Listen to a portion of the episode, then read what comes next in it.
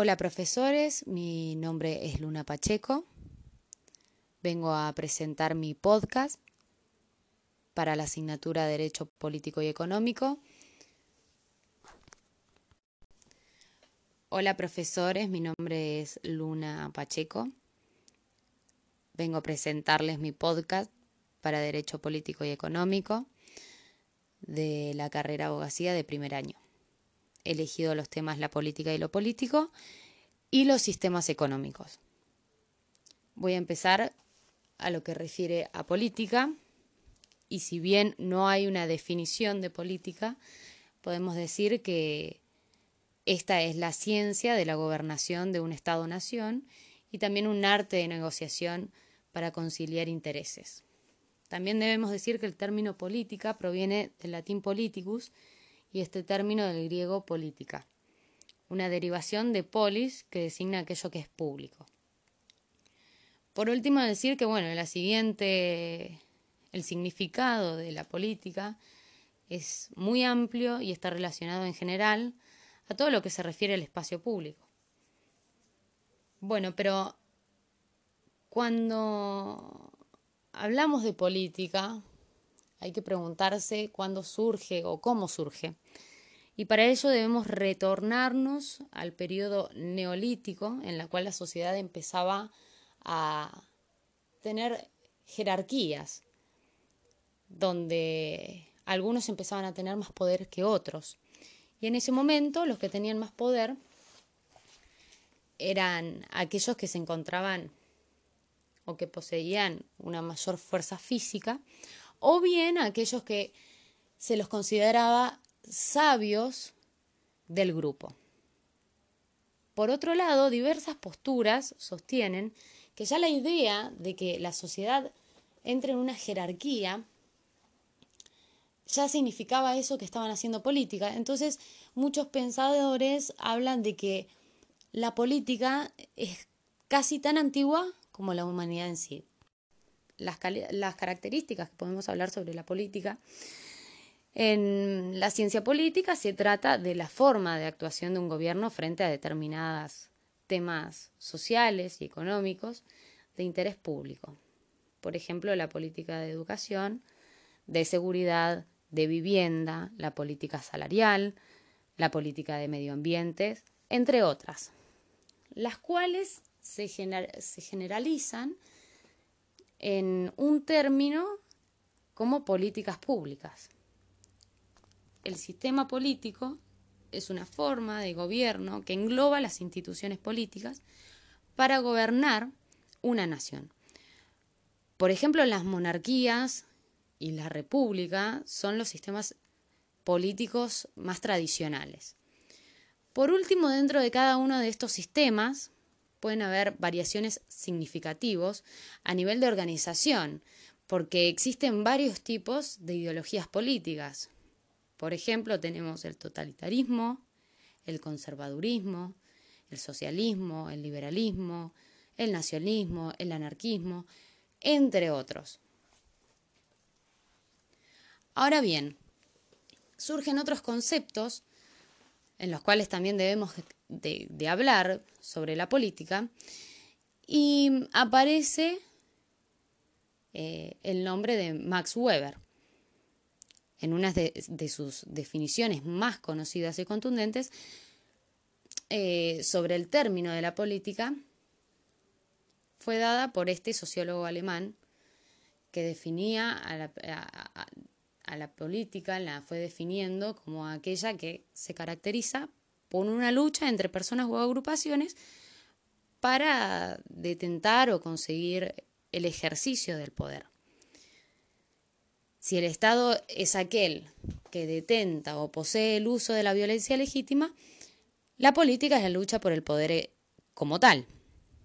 Otra de las definiciones importantes que hubieron es la de Antonio Gramsci.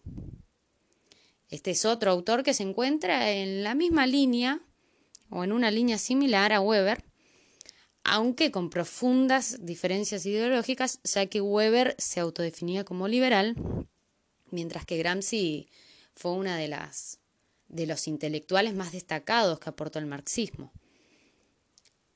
Y él entendiendo a la política como aquella toma de decisiones por parte del gobierno y agrupaciones parlamentarias dedicadas a la política y en última instancia dedicadas a la coerción.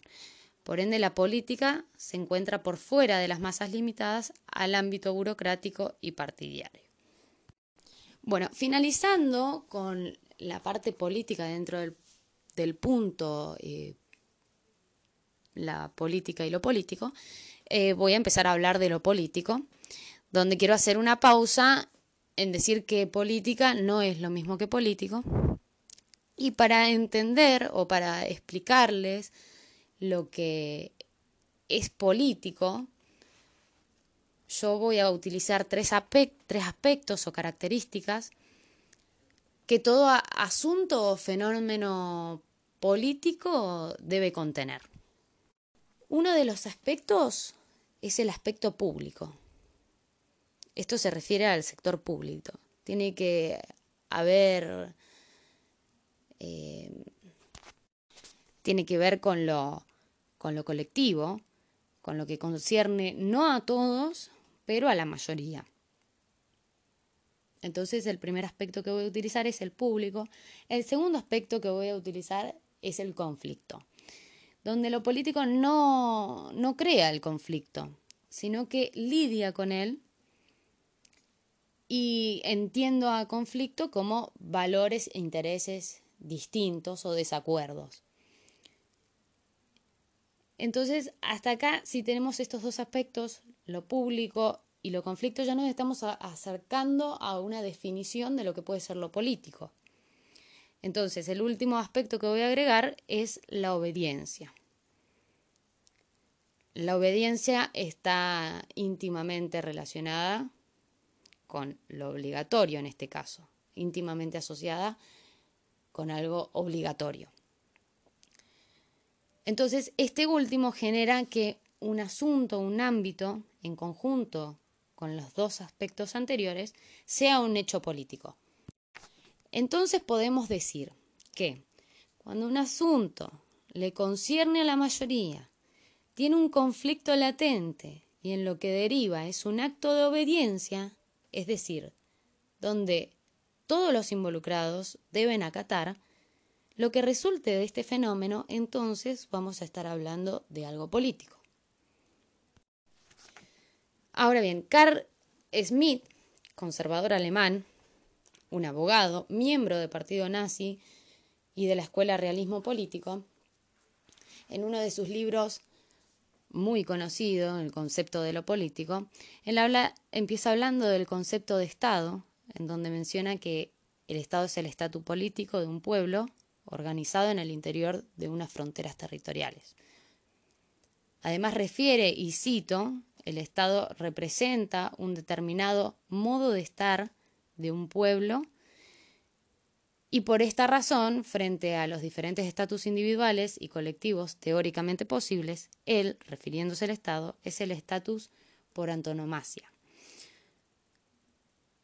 Carl manifestó que es raro encontrar una definición clara de lo político. Sin embargo, lo político, y cito nuevamente, casi siempre suele equipararse de un modo u otro con lo estatal, o al menos se lo suele referir al Estado.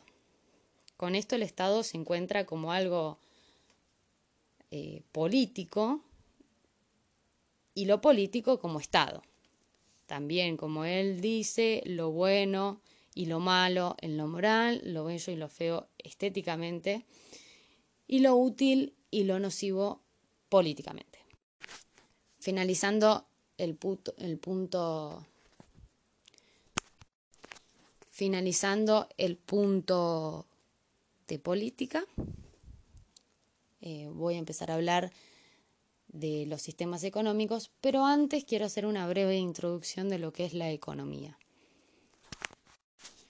La definición de economía es extraña ya que a medida que surgen nuevos economistas, las definiciones van cambiando. Pero la definición más amplia, y quiero resaltar esto, muy amplia, es que la economía es estudio de la acción humana y de los procesos de interacción social. Tomando esta definición, entiendo que la economía no son solo números, sino que su objeto de estudio son las personas y el bienestar de estas. Pero si yo me quedo solamente con eso, entonces el sistema económico deja de ser considerado en términos de relación social para contemplarse en términos de relación y casas y cosas. En esencia, la economía estudiaría cómo satisfacer las necesidades y deseos humanos con los recursos existentes. El principal problema es que los deseos humanos son ilimitados, mientras que los recursos son totalmente limitados. Es conveniente resaltar la diferencia entre necesidades y deseos. Por ejemplo, yo tengo hambre, es una necesidad. ¿A qué restaurante, a qué lugar voy a ir a comer? Ya sea McDonald's o sea Burger King, ya es un deseo. Entonces el objeto de estudio es el comportamiento humano.